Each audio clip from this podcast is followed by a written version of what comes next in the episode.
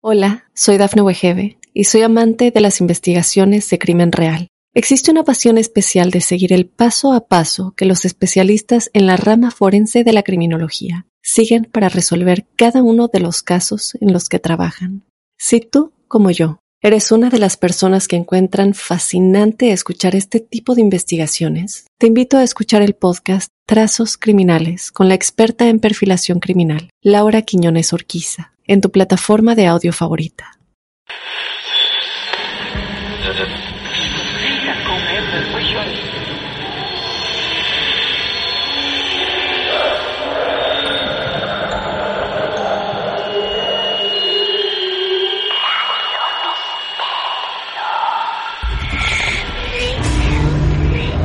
Estamos todos y todas golpeando las puertas de esta sala de reuniones un espacio donde todos venimos predispuestos a escuchar. Bienvenidos y bienvenidas a otro caso real en Martes de Misterio. Mi nombre es Martín Echevarría y vamos a ir por vos. Estés donde estés, en cualquier parte del mundo, si es que tenés tu historia real para contar.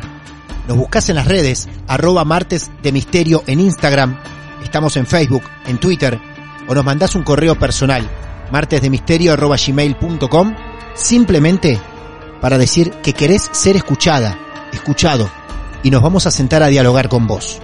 Porque poder escuchar y creer es una de las mejores virtudes que tenemos nosotros, los seres humanos. Y más si tenemos la mente abierta para aceptar que estos casos esotéricos que la ciencia no puede explicar ocurren, como comprobamos capítulo por capítulo. Nosotros estamos transmitiendo desde Mar del Plata y vamos a viajar unos pocos kilómetros a Capital Federal, Buenos Aires, Argentina, porque tenemos otra historia para escuchar, para asombrarnos. El protagonista ya nos está esperando.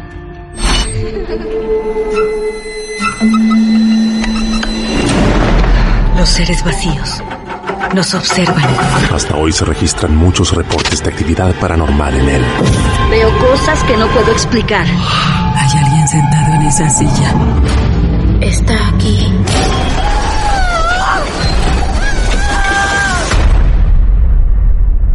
Solo quiero salir de aquí. El misterio está fundamentado en el silencio. Pero ya es hora de hablarlo entre todos. Esto es. Hay alguien en la casa. Martes de Misterio. Es divertido asustarse a veces, ¿no?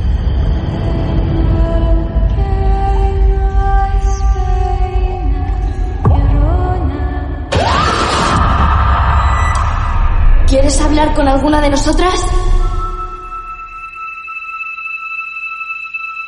En Capital Federal, Buenos Aires, Argentina, nos está esperando Leo. Leo, buenas noches. ¿Cómo te va? Bienvenido a Martes de Misterio. ¿Qué tal, Martín? ¿Cómo estás? ¿Todo bien? Bien, muy bien, muy bien, Leo. Gracias por confiar en nosotros, por querer compartir tu historia, algo que nos mantiene vivos, por lo menos durante un capítulo más. Un capítulo más, gracias a vos. Martes de Misterio tiene vida y estamos todos muy ansiosos, Leo. ¿Cuántos años tenés? 30, Martín. Bien. Ahí en Capital Federal, ¿con quién vivís? Eh, vivo con mi novia, con Paulina. ¿Paulina sabe de esta historia que nos vas a contar? Sí, sí, sabe, sabe. ¿Te creyó cuando se la contaste en su momento? Eh, sí, porque se la conté unos años después que pasó, entonces ya lo tenía un poco más procesado y me animaba también a contarlo un poco más. Nunca en mi vida me había pasado nada antes y nunca en mi vida me pasó nada después. Claro. Entonces, cuando me pasa, me costó mucho entender qué es lo que estaba sucediendo. Claro. Y eso me generó mucho más miedo. Y claro, después cuando pasó, como nunca me había pasado, tampoco sabía cómo Ajá. contarlo, visto cómo lo iba a tomar el otro. Bien, entonces, señoras y señores, niños, niñas, acérquense un poco más. Sí, vengan un poco más cerca de los parlantes, de lo que tengan, el radio receptor, lo que sea, no importa. Suban un poquito más el volumen. Si tienen auriculares, siempre decimos de 10, de pelos, y más si esto lo están escuchando de noche. Ahora sí, todos listos, vamos a cerrar los ojos, vamos a tratar de ubicarnos en el mismo lugar desde donde hoy Leo de Argentina comienza a contar su historia. Leo, ¿esto empieza a pasar hace cuánto? Y mira, esto pasó hace más o menos 10 años, Bien. ¿no? Eh, cuando yo entro, mm, justo entré a un laburo nuevo, ¿no? Sí. Era, era el primer laburo que yo tenía de esto a lo que me dedico ahora. Ajá. Eh, con lo cual yo entré mm, súper entusiasmado, ¿viste? Era, era muy chico, yo tenía 19 años. Y mm, viste que entras como con ganas de, de hacer de todo, de comerte el mundo, ¿viste? Querés trabajar, mostrarte. Ajá. Y yo además tenía un trabajo que me relacionaba con muchas personas, ¿viste? Eh, y el grupo de personas que estaba ahí eran personas eh, muy grandes y medio como que al principio me apadrinaron, ¿viste? Porque yo era era muy muy chiquito, era toda gente que estaba casi cerca de jubilarse. Eh, o sea, vos tenías, Entonces- vos tenías solamente 20 años. Exactamente, yo Claro. tenía solamente 20 años y el grupo de personas de mi edad era muy chiquito Ajá. eh, y trabajaban a otro turno distinto al mío, entonces yo pegué muy buena onda con las personas eh, más grandes que, nada, medio, pues, llevaba mucho tiempo ahí adentro laburando también, ¿viste? Ajá. Bien, Y claro. una cosa que es importante decir es que mm, el lugar eh, no e- era una fábrica, pero antes había sido un petit hotel, ¿no? Con lo cual, Sí. claro, por ahí había pasado mucha gente, ¿no? Mucha gente, había muchas historias porque tenía como 100 años el edificio y era un lugar bastante después me terminé dando cuenta que era lúgubre en realidad era como que vos entrabas viste y no había ventanas para afuera Ah. se sentía medio oscuro medio como pesado era era un- era mm, nunca me terminé de sentir 100% cómodo yo ahí Claro, qué Eh. raro, qué raro que eso sea un hotel con pocas ventanas al exterior, ¿no? sí era era un edificio muy viejo que encima fueron construyendo sobre eso entonces por momentos parecía medio como una ratonera muchos pasillos cuartos que no llevaban a ningún lado Ajá. Entonces, Claro. nada, cuestión, yo tenía mucho contacto con, con, con estas personas eh, y pegué confianza rápido. Y lo primero que me empezó a pasar en realidad era que mm, me empezaron a hacer algunos chistes, viste, del estilo, mm, eso de haber pasado por el fantasmita, o menos mal que no fue el fantasmita. ¿viste? Ah, bien. Y yo al principio como que a mí nunca me había pasado nada, entonces eh, digo, esta gente tan loco estos viejos, viste, no, ¿de qué están hablando? Ajá. ¿Y en qué circunstancias hacían estas jodas? Por ejemplo, yo entraba, iba a hacer un control o algo, apoyaba mi cuaderno, me daba vuelta y cuando lo volvía a buscar no estaba. Porque capaz justo en el interín alguien fue, agarró, como vio el cuaderno, viste, yo no lo encontraba. Se me reían un cachito y me decían, no, nene, tranquilo, está acá, no es que te lo robó el fantasmita. ¿Viste? Ah, bien. Pero nunca te, o sea, iban con esos comentarios, pero nunca profundizaron en una historia. Hasta ahí. Exactamente, hasta Claro. ese momento era como en joda. Otra cosa que pasaba que era muy normal es nosotros laburábamos todos de blanco, ¿viste? Chaqueta blanca, pantalón blanco, zapatos blancos. Sí. Y con el ruido de fondo no era nada normal que de repente si estabas muy concentrado, claro, se te paraba alguien al lado, vos te dabas vuelta y de repente veías algo todo de blanco con barbijo, cofias y Claro. te pegabas un susto bárbaro Claro. y decían lo mismo, menos mal que no fue el fantasmita. ¿Viste? Así era como Claro. seguido. ¿Vos trabajabas de día o de noche ahí? Yo trabajaba de día, pero hacía un turno que entraba tipo 7 de la mañana o 6, entonces en invierno es de, es de, de noche. Claro, es de noche. Exactamente, era Bien. de noche. Entonces imaginemos, imaginemos a esa fábrica eh, tipo un viejo edificio, algo muy grande también. Exactamente, si tenía Bien. varios pisos, era, era grande y con muchos, muchos cuartos tipo recovecos. Bien, bien. Bien, ¿qué empieza, qué es lo primero que me empieza a pasar? ¿No? Eh, que ya es algo que yo puedo empezar a percibir.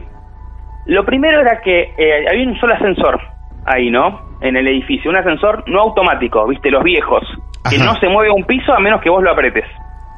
Claro. Y lo que pasaba es que de repente estabas laburando y escuchabas que el ascensor llegaba a tu piso y que nadie bajaba. ¿Viste? era era Claro. curioso porque Claro. es un ascensor viejo, ¿viste? Vos decís, bueno, capaz no escuché que alguien bajó porque estoy concentrado. Claro. Pero pasaba, ¿viste? El tema es que en el día capaz, como se movía mucha gente, eh, muchas veces se, se escuchaba que alguien salía, pero a veces estabas al lado, ¿viste? En una oficina medio cerca, escuchabas el ascensor, nadie bajaba, ¿viste? Vos decís, ¿cómo puede ser? Encima, Bueno. ascensores viejos que hacen ruido. ¿No? Imaginamos, ¿no? El ruido de un ascensor viejo que lo oís venir tranquilamente. Y ahí esperás que alguien baje y nadie abría la puerta. Exactamente, Claro. nadie abría la puerta. Claro. Bueno, hasta ese momento yo, cada cosa que pasaba en mi vida, en general, como nunca me había pasado nada, era bueno, hay una explicación lógica para esto. Claro. Y para eso era esa, tipo, seguramente no le presté atención. Y después, ¿no? eh, casi en forma como al mismo tiempo, ¿no? Lo que me empezó a pasar era, uno de mis laburos era controlar las tarimas de producto que iban a salir, viste, en la planta baja, que las tiraban en un, en un cuarto al fondo, viste. Y el cuarto Ajá. no era muy grande, entonces cuando se llenaba de tarimas, yo tenía que andar como esquivándolas, viste, para hacer el control. Y yo tenía mi cuaderno donde iba con- eh, haciendo como un inventario. Claro. Lo Bien. que me pasaba era que de repente apoyaba el cuaderno, iba, controlaba algunos tarimas, volvía, el cuaderno no estaba. ¿Viste? Claro. Muy bien. A mirar, claro, y de repente el cuaderno aparecía en otro en otra tarima, ¿viste? Arriba, eran tarimas de un metro ochenta de alto, ¿viste? Y digo, qué raro, yo, yo no recuerdo haber pasado por acá. Ah. Y digo, bueno, nada, estoy despistado, ¿viste? Yo, pensé, yo le laburaba y estudiaba, digo, bueno, debo tener la cabeza en otro lado, debe ser que, que no le estoy prestando atención. Bien. Y la cosa se empieza a poner un poco más espesa cuando mm, me asignan un laburo, ¿no? En un cuarto que estaba en el lugar más recóndito del edificio, ¿no? Un cuarto a donde nadie quería ir y yo pensaba que era que nadie quería ir solamente porque era lejos e incómodo de llegar, pero después me terminé dando cuenta de que no. ¿Por qué era lejos? Así tratamos de, de imaginar dónde estaba ubicado ese cuarto. ¿Por qué era lejos? ¿Quedaba en los pisos más arriba? Eh, ¿Por qué lo, digamos, lo calificaban así? El tema es así, vos para entrar a ese cuarto era muy incómodo, porque vos te tenías que ir Ajá. hasta la parte más de atrás del edificio, ¿no? Sí.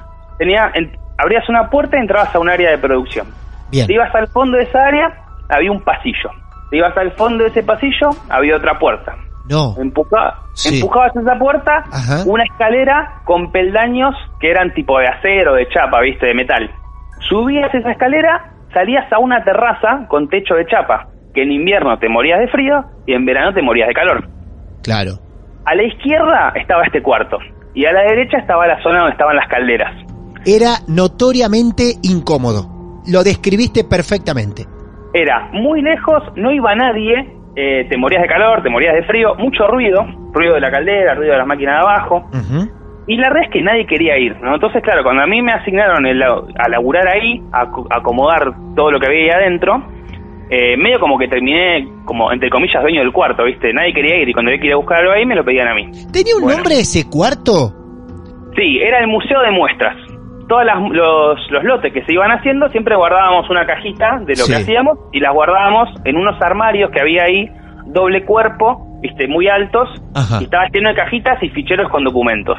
Muy bien. Estaba un toque desordenado y lo primero que me dijeron fue, bueno, tenés que inventariar todo esto y acomodarlo.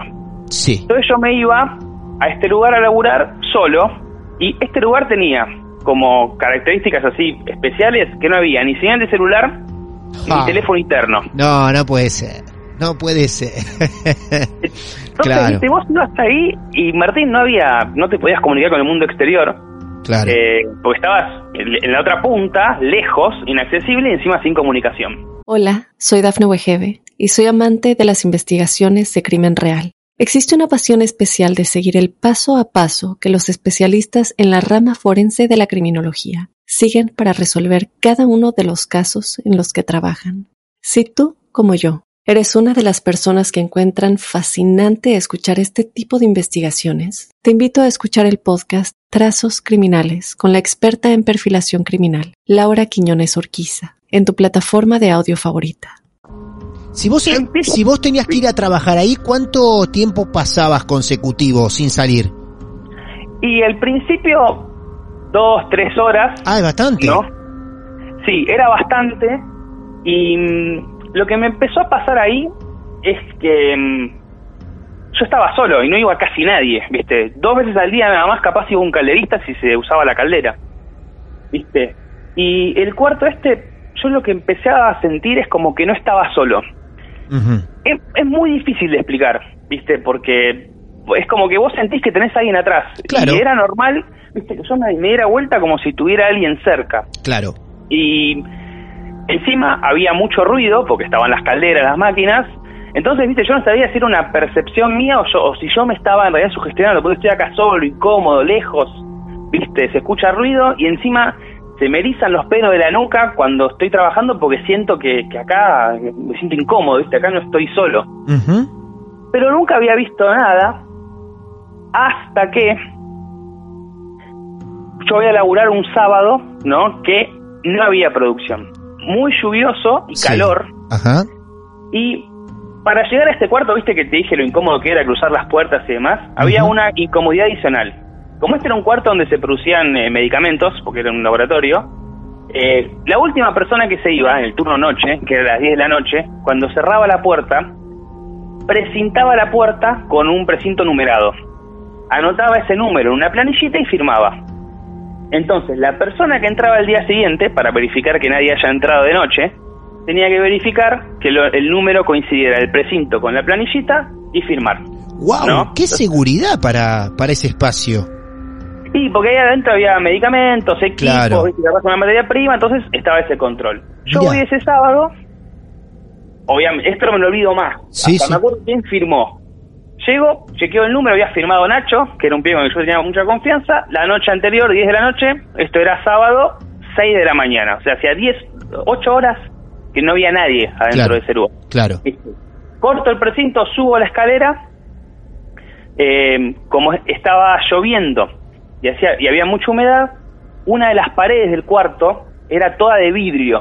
Y adentro había un aire acondicionado que mantenía la temperatura de los medicamentos que estaba adentro. Bien. Entonces, claro, condensó toda esa pared de vidrio, estaba toda condensada con agua, ¿viste? Claro. Bien. Yo agarro, eh, abro, abro la puerta, prendo la luz, empiezo a laburar, otra vez esa sensación incómoda, ¿viste? De que me están mirando, y yo ya tenía de costumbre mirar para atrás, ¿viste? Y en un momento miro para atrás, había un fichero que me llevaba más o menos a la altura de la cintura, y atrás del fichero, ¿viste? Que estaba, estaba el vidrio empañado, me pareció ver algo que era un dibujo, ¿viste? Y yo digo, un dibujo acá, pero estoy solo, ¿viste? Me empiezo a acercar y lo que estaba dibujado era una, una cara. ¿En el vidrio? Había una cara dibujada en, el, en la parte del vidrio empañada, pero perfectamente dibujada, como si lo hubieran hecho en ese mismo momento. ¿Del lado de adentro estaba dibujada? Del lado, del lado de afuera. Del lado de afuera. ¿Y qué había, ahí, había af- con- ¿Y qué había ahí afuera? estaba la terracita esta donde vos llegabas. Claro. eh, y, y nada, y toda la parte que estaba empañado del vidrio, ¿no? De to- todo el agua que había condensado. Y Por había eso- una- una- Sí. sí.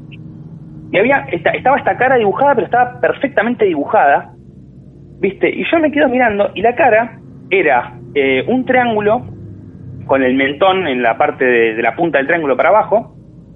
¿Viste? Tenía dos ojos y una boca dibujadas como si fueran dos rayitas Ajá. que estaban eh, muy bien dibujadas, o sea, como bien, bien rectitas, y realmente vos veías el dibujo y no te transmitía absolutamente ningún sentimiento, ¿viste? Era, era como raro. O sea, vos veías el dibujo y decías, eh, no, no, no, no demuestra ninguna emoción, no es que alguien dibujó una carita feliz, ¿viste? Era una carita que estaba así y tenía algo en la frente, ¿no? Como dos cosas que le salían que no sabía si eran dos cuernos.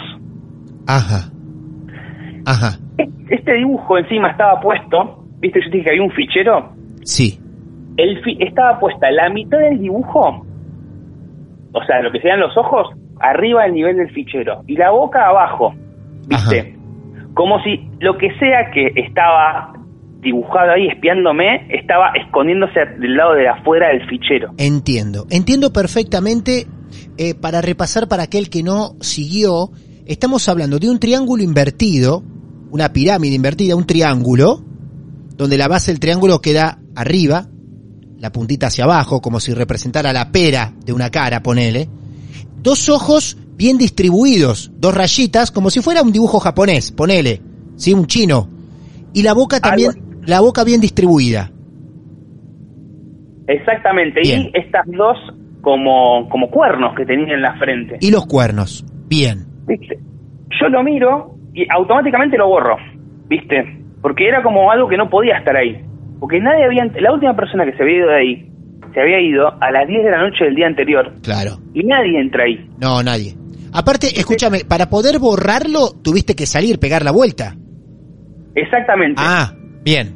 Bien, comprendo. Entonces, viste, yo lo borré instintivamente y empecé a pensar, ¿quién hizo esto? O sea, no puede ser, no lo No. pudo haber hecho nadie. Nadie, claro. ¿Viste? Al, y a los, no sé, 10 minutos, porque yo ok, lo borré, entré a laburar como pude, ¿no? Con unos nervios bárbaros, a los 10 minutos se corta la luz, salí corriendo de ahí No. directamente. No te puedo Fui. creer. Me fui, no, me fui, salí corriendo. Y claro, después mientras volví a casa pensaba, pero eso es imposible que lo haya dibujado alguien. Claro. Y a mí la sensación que me dio es que eso que estaba ahí, que yo me sentía observado, de alguna forma se manifestó Ajá. y y hizo ese dibujo. O sea, la sensación que yo tenía es realmente me están observando. Claro. Yo obviamente a ese cuarto no volví por 10 días, Ah, pero empecé... Sí, me, hice el boludo claramente con Sí, el trabajo, decía sí. que tenía otra cosa para hacer. ajá, No volví más, porque, o sea, no volví en ese momento. claro. Pero empecé a prestar más atención a otras cosas porque mm, dije, no, para esto, esto es algo raro, esto ya no es mi imaginación, es una percepción, sugestión. Esto acá había un dibujo que yo no hice, que algo hizo. Algo me estaba diciendo, te estoy mirando. Claro. Empecé a prestar atención y, por ejemplo, empecé a notar que el cuaderno ya, cuando me aparecía en otro lado, me aparecía en lugares irrisorios. O sea, yo estaba haciendo mi trabajo en planta baja cuando controlaba producto y de repente yo lo dejaba arriba de la mesa y yo pero veía que lo apoyaba en la mesa, iba, daba una vuelta, cuando volvía no estaba ahí, estaba en la otra punta del cuarto arriba, de una tarima. Claro. ¿viste? Pero cinco metros de distancia, Martín, o sea, imposible, y no, no había manera, además, ya lo empezaba a ser consciente. Ah, eso. A propósito, adrede vos lo dejabas en un lugar y recordabas dónde lo habías dejado para volver y decir, uy, acá no estaba, claramente, el cuaderno. Exactamente. Claro. Eh, el cuaderno, las lapiceras, las cosas me aparecían en otro lugar. Yo en ese momento no hablaba con nadie, 19 años, primer laburo, digo, no, no, los- no se puedo contar a nadie, porque nadie tampoco me va a creer. A mí nunca me había pasado nada.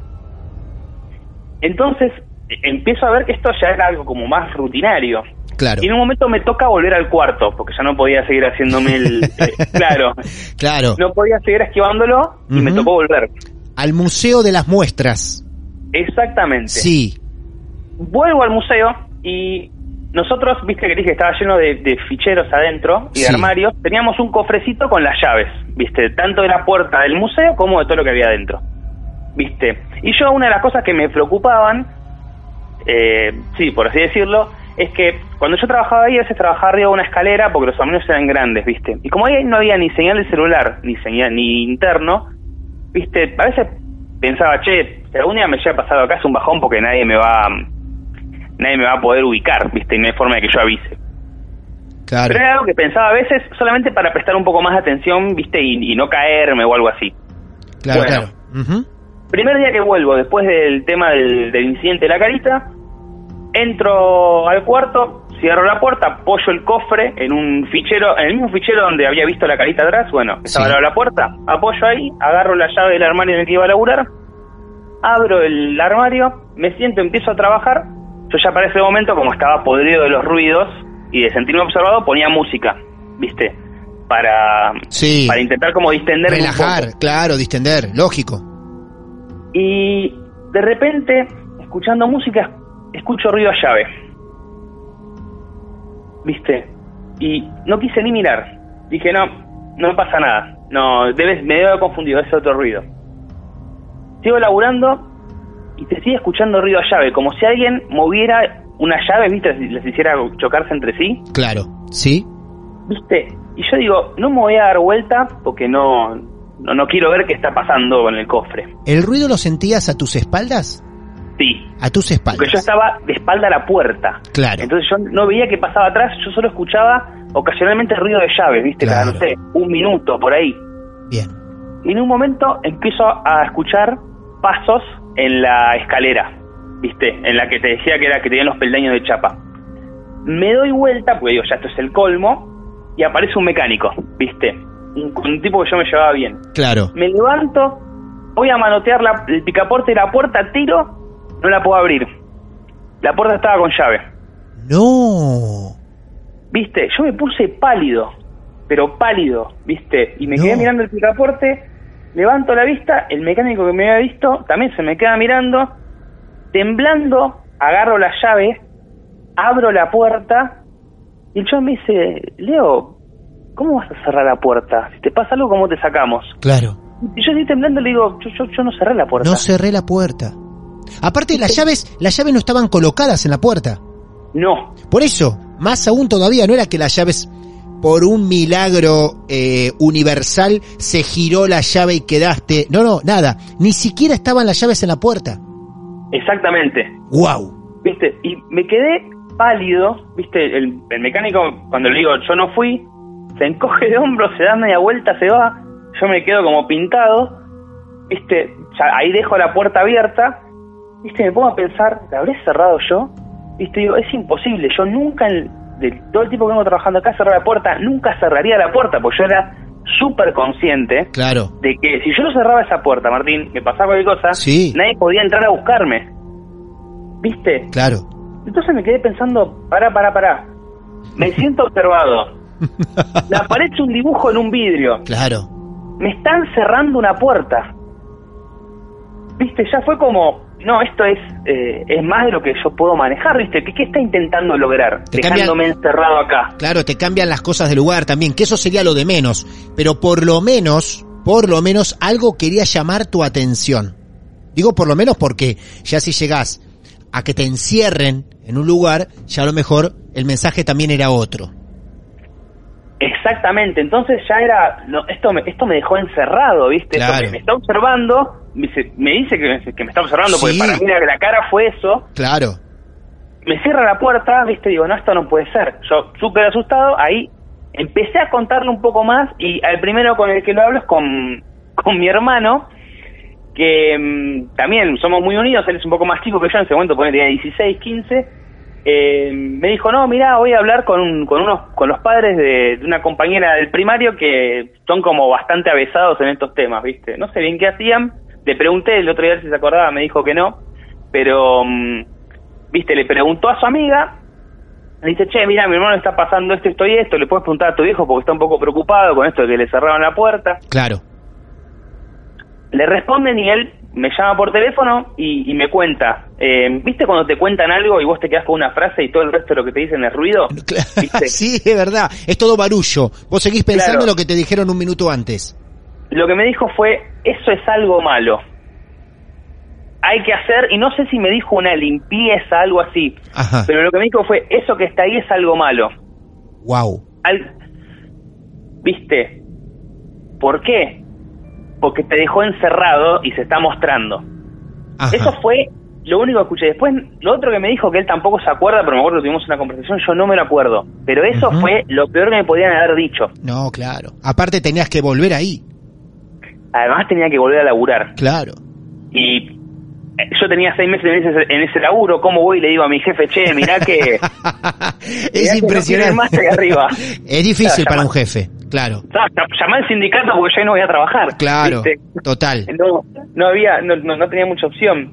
Entonces, lo que me empezó a pasar es que yo necesitaba a un tipo de apoyo porque me sentía muy solo, viste, encima con eso, y asustado, le contaba a mis viejos, mis viejos no, no sabían qué decirme, tipo, Claro, claro. No, no sé, viste, y lo empecé a hablar más con la gente que estaba ahí adentro, viste, y ahí me, me empezaron a contar más toda la historia del lugar y las cosas que le habían pasado a estas personas, que a mí, habiéndome pasado esto, yo automáticamente les empecé a creer, porque si a mí me lo hubieran contado seis meses antes, yo les he dicho, "Están- ustedes están todos locos, No creías. ¿viste? Claro. No lo creía, pero esto me, me desestructuró de tal manera que, claro, las cosas que me iban contando eran todas cercanas a lo que me había pasado a mí. Entonces, de repente me empecé a enterar que los sábados casi no quería ir nadie, porque viste esto que te decía del ascensor, te escuchaba todo el tiempo y capaz no había gente adentro trabajando, eran 10 gatos locos en un mismo piso y escuchaban que el ascensor subía, bajaba, subía, bajaba, Claro. ¿viste? Claro. a todo el mundo se le escondían los cuadernos, entonces nadie quería ir los sábados a laburar solo.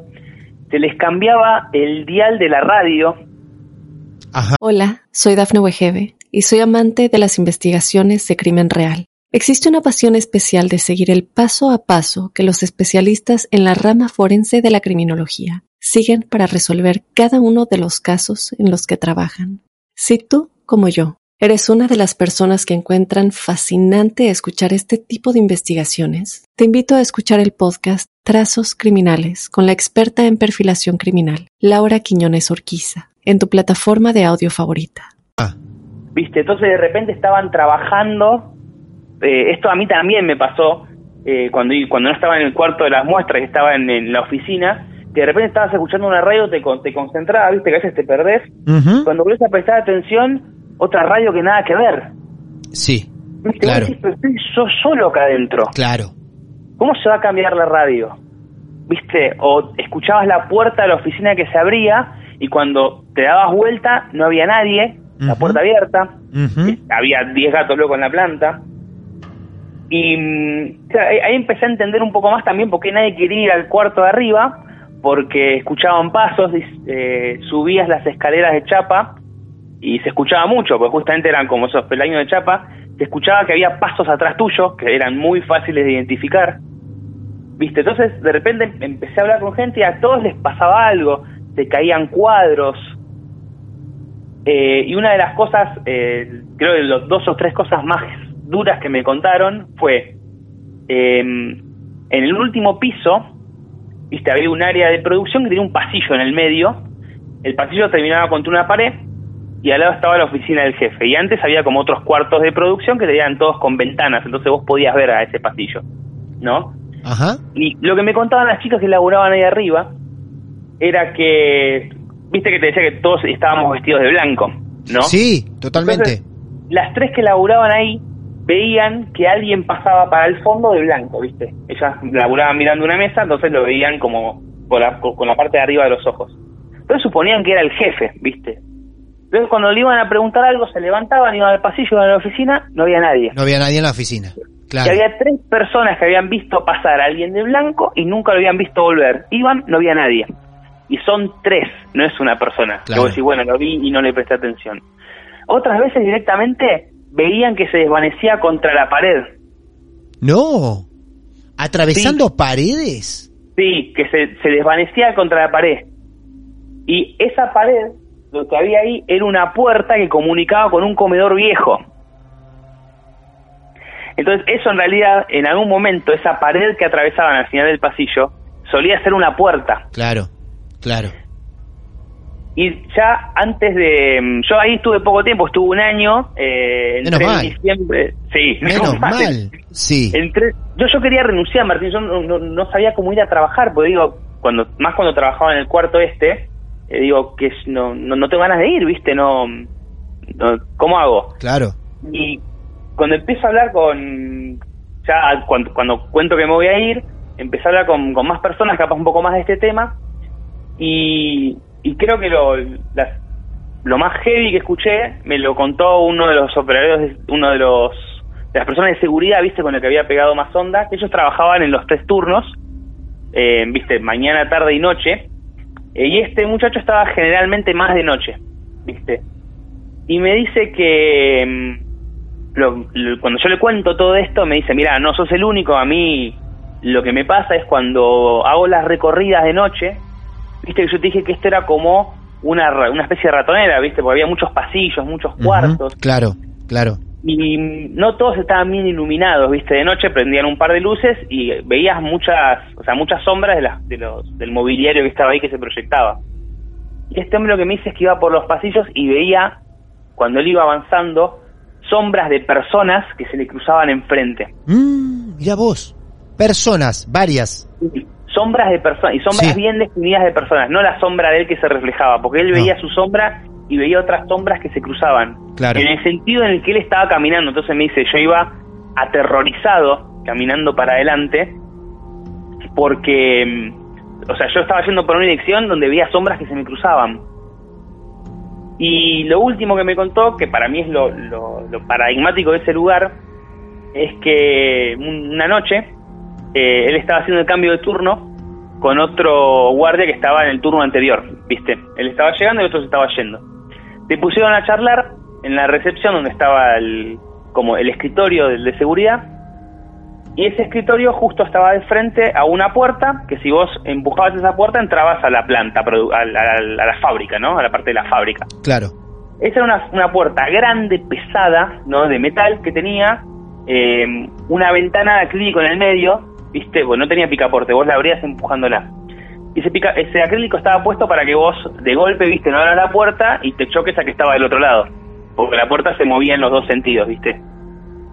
Entonces dice que estaban charlando y desde el cuarto donde yo te contaba que trabajaba y el cuaderno me aparecía en lugares irrisorios, viste, ellos lo ven desde la recepción a lo lejos, escuchan como un ruido, viste.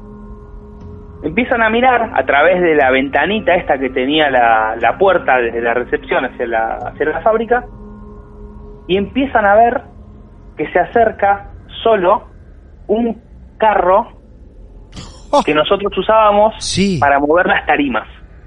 Ajá. El carro se empieza, o sea, lo empiezan a ver a lo lejos, ¿viste? Y me decían que no, no, como que no se daban cuenta de lo que era. El carro se acerca, ¿viste? Lo ven y es clarísimo el carrito que se estaba moviendo solo, como si alguien estuviera tirando. Se llega hasta la puerta, o sea, ellos lo ven y gira pa- y se escucha que gira para el costado a la zona de donde salían los los los camiones con producto.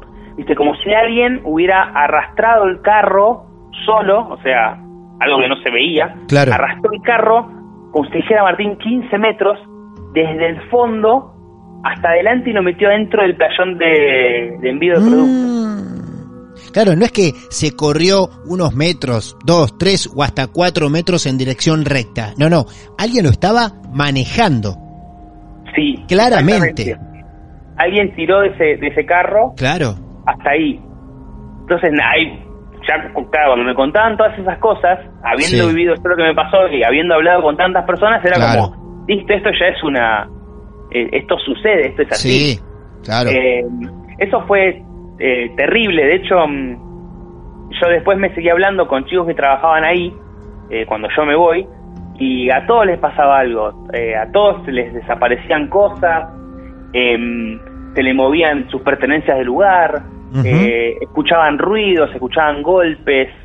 em, era casi, era una constante. O sea, si empezabas a prestar atención y, y empezabas a separar lo que eran los ruidos y los movimientos normales de la vida, no que siempre hay, tipo te despistaste o algo. Sí, sí, sí. eh, era, era constante. Claro. Eh, era todo el tiempo, Claro. constantemente. Y yo ya después de, a los pocos meses, yo ya renuncio para que nunca más en la vida me vuelva a pasar nada. Por eso le doy tanta tanta trascendencia a esto, porque no es que soy una persona con una sensibilidad especial o No, tengo no, no. historias para contar. Es tipo un evento súper concentrado en el tiempo. Sí, sí, sí. Y Que- en un lugar. Exactamente, Y en que, un y lugar. que no era yo solo, éramos Claro. un montón. Claro. Claro. Te hago una consulta, Leo. Vos, todas estas historias, vos te pasa el hecho que te dejan encerrado y todas estas historias, ¿te las enterás en qué periodo? ¿En una semana? ¿En un mes? Eh, ¿En los otros seis meses que te quedaste trabajando? ¿Fue muy de golpe toda esa información que te llegó, una tras otra? No, fue fue en un periodo de tiempo. Ponele que yo Ajá. habré empezado a, a percibir lo del ascensor o el cuaderno a los 3, 4 meses de entrar. Eh, al poco tiempo me pasa lo de la carita, lo del cuarto, lo del que, que me quedo encerrado. Sí. Y esta oración total pone desde que yo le empecé a prestar atención. Me doy cuenta que pasa hasta que me voy unos 4 o 5 meses. En todo ese periodo de tiempo pasa todo esto que yo te cuento. Son 4 o 5 meses Bien. en los que yo no quería ir a trabajar, No, básicamente. claro. Ahora, ¿volviste a ese cuarto? Sí. Volví a ese cuarto, Claro. y, pero iba por periodos muy cortos de tiempo.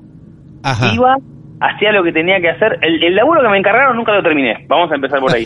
Porque, Bien. porque bien. no quise volver nunca más. Claro, claro. Y yo, además, cuando me cuando me salió la chance de poder irme, obviamente más lo dilataba. No, Claro. no volvía. Y las veces que volvía, iba porque, viste que decía que nadie quería ir al cuarto. Sí. Era porque a todos les pasaba, ya te digo, escuchaban ruidos o, o cosas así, entonces me mandaban a mí. Y yo era el más chico encima, no podía decir que no. Por supuesto. Entonces, literalmente iba, buscaba lo que me pedían y me iba. Ni me daba media vuelta. Nada. O sea, subía la escalera para no escuchar los pasos atrás, subía la escalera de a dos. O sea, no quería tener ningún contacto con absolutamente nada de lo que sea que estuviese ahí arriba. Por favor. Y ya te digo, nadie quería trabajar solo ahí y menos ir al cuarto ese del fondo. Qué bárbaro. ¿Ese lugar sigue activo hoy por hoy? Sí, sí, sigue activo hoy por hoy. Sí, Sigue siendo lo mismo, el mismo rubro. Sí, exactamente. De hecho, cuando yo me fui de ahí con los chicos del laburo seguíamos hablando de estas cosas porque mm, a alguien, todos tenemos algo para contar. Y de hecho, 10 años después lo seguís haciendo. Sí, sí, tal cual. Es Acá que a mí me quedó, me quedó grabado. De hecho, me ayudó, honestamente me ayudó un montón porque yo ahora viene alguien que me cuenta algo así Y le crees. y yo le voy a creer, sí. Claro que sí. Por más que no te tengo acá delante mío, como a veces ocurre en la radio, entiendo y hasta siento el tono de excitación con lo que lo contás. Lo estás viviendo. Nosotros también lo vivimos. Eso nos encanta. Y, y queda reflejado durante el testimonio que lo estás viviendo y que lo viviste tal cual lo contaste, Leo. Es así. Sí, sí, de hecho, eh, mientras te contaba algunas cosas se me ponía de piel de gallina. así que Claro. sí, de, de hecho es así. Y es así. Bueno, Leo, gran historia. Vuelvo a felicitarte por lo que dije hace unos segundos. Lo contaste tan bien o con tanto entusiasmo que lo vivimos con vos. Y, y eso es lo que hace fascinante cada una de las historias. Bueno, muchísimas gracias, Martín. Muchísimas gracias de verdad. Por favor, muchas gracias a vos y ha sido un placer tu paso, escucharte en Martes de Misterio. Muchísimas gracias, Martín. Te mando un abrazo. Un abrazo grande, adiós. Y ahí estaba la historia de Leo. Qué bien, ¿eh? Gran protagonista. Esta noche en Martes de Misterio. Estos lugares grandes, a veces oscuros, con poca iluminación, edificios antiguos, tantos años con tanta gente. Y es lógico que pasen estas cosas. Vaya si escuchamos casos tan parecidos al de Leo. Mi nombre es Martín Echevarría y seguramente cuando volvamos a abrir así despacito estas puertas del club de amigos de lo esotérico es porque tendremos otro caso real. Buenas noches y muchas gracias. El mal viene en formato podcast. Martes de Misterio. Está aquí. Hola, soy Dafne Wegebe y soy amante de las investigaciones de crimen real. Existe una pasión especial de seguir el paso a paso que los especialistas en la rama forense de la criminología siguen para resolver cada uno de los casos en los que trabajan. Si tú, como yo, eres una de las personas que encuentran fascinante escuchar este tipo de investigaciones, te invito a escuchar el podcast Trazos Criminales con la experta en perfilación criminal, Laura Quiñones Orquiza, en tu plataforma de audio favorita.